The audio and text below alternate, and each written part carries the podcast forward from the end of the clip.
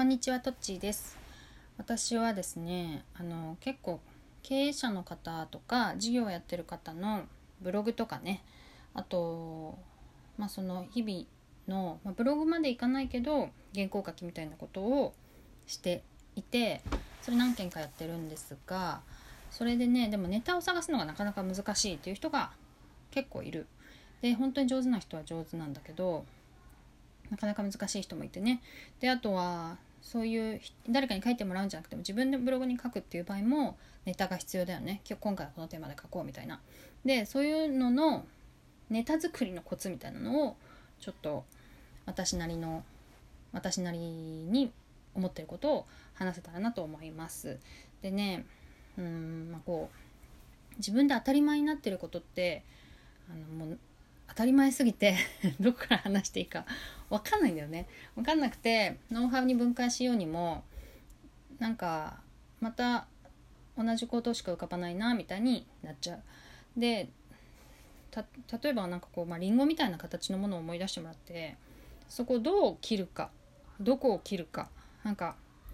どんな角度でどれぐらい切り取るかによってネタって全然変わるなと思ってて多分その人の中では全部が有機的につながっていて同じことだからなんかこう一個だけ取り出して話すっていうのはなかなか難しいんだけどその中で一本こう切り口みたいなのを見つけるっていうのがネタ探しだと思ってます。でねまあよく言ってるのは結構そういう方ってこう誰かのメンターになったりとか相談を受けたりすることが多いからでそういう時にはちゃんと適切なことを返せるんだよねだから人から質問された時に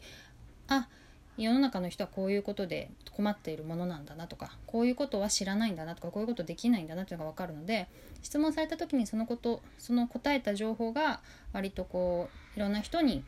あの有用であろうというふうに相談あの想像がつくって感じだね。だからまず質問されたっていうのがもうすごい価値。その質問がすごい価値でそれに対して答えるっていうのがまあ一つネタになりますっていう。まあ世の中のこうお悩み相談とかみんなそうだよね。でさらにはあとは、ま、カテゴリーに分けるまあいろいろ自分の中でカテゴリーに分けるのはまあ難しいかもしれないけどその例えばビジネスだとかプライベートだとかあとは困難とかあと良い時悪悪い時困難と一緒だけどその何かを乗り越えた時とかそういうふうにこうよくあるジャンルで分けたりすると、まあ、いくつか割とこう大きなテーマでね出てくるかなと思います。あとはあの日頃のニュースに関連づけるみたいなことね。この間の誰々が捕まりましたがこういう事件の場合みたいなことをね。あのそれを自分の経験と関連づけてなんかこう何か思いついたことを話す話すって書くみたいなこともあると思う。ただそれはちょっとニュースにあまり関連が深すぎるとえっ、ー、と何ちゅうの古くなっていってしまう。古い記事だと思われる可能性があるので、まあ、ストックにはちょっと向かないかもしれないね、まあ、日々のあのツイッターとかそういうのだったら不労情報だったらいいかもしれません。であとは、まあ、昔の自分を思い出すっていうのは一つあってうん今のようにこう綺麗な形のね有機的なこう知見がたまる前にはできなくて全然こうそれが見えてなかった自分がいるはずなんだよねだからその時の自分に教えてあげるとかその時の自分と同じようなことで困ってる人に教えるとかそのなできなかった時なんでできなかったかみたいなことを思い出すと割とこういうことを伝えたらいいかもしれないっていうのは分かることがありますね。あとはもうなんか大きいことを思い出すというよりは小さなことからなんか気づきを頑張って見つけるみたいなことがあると思う。例えば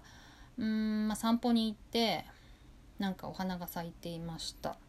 でそのお花の名前が知らなくて、まあ、調べてみたとかあとは写真を撮ってみたとかなんかそういう出来事があったとしてなるほど写真っていうのはこうこういうふうに撮ると綺麗に写るんだなとかそうするとあそれは誰かのことを魅力的に見えるっていうのと何か共通点があるんだとか、まあ、そういう普遍的なことに対する気づきが何かしら生まれるんだよねちっちゃいことで。今日一日大きいことでなんかすごい劇的なあの気づきがあったとか言うとなかなか気づかないかもしれないけど一つ以上なことに絞ると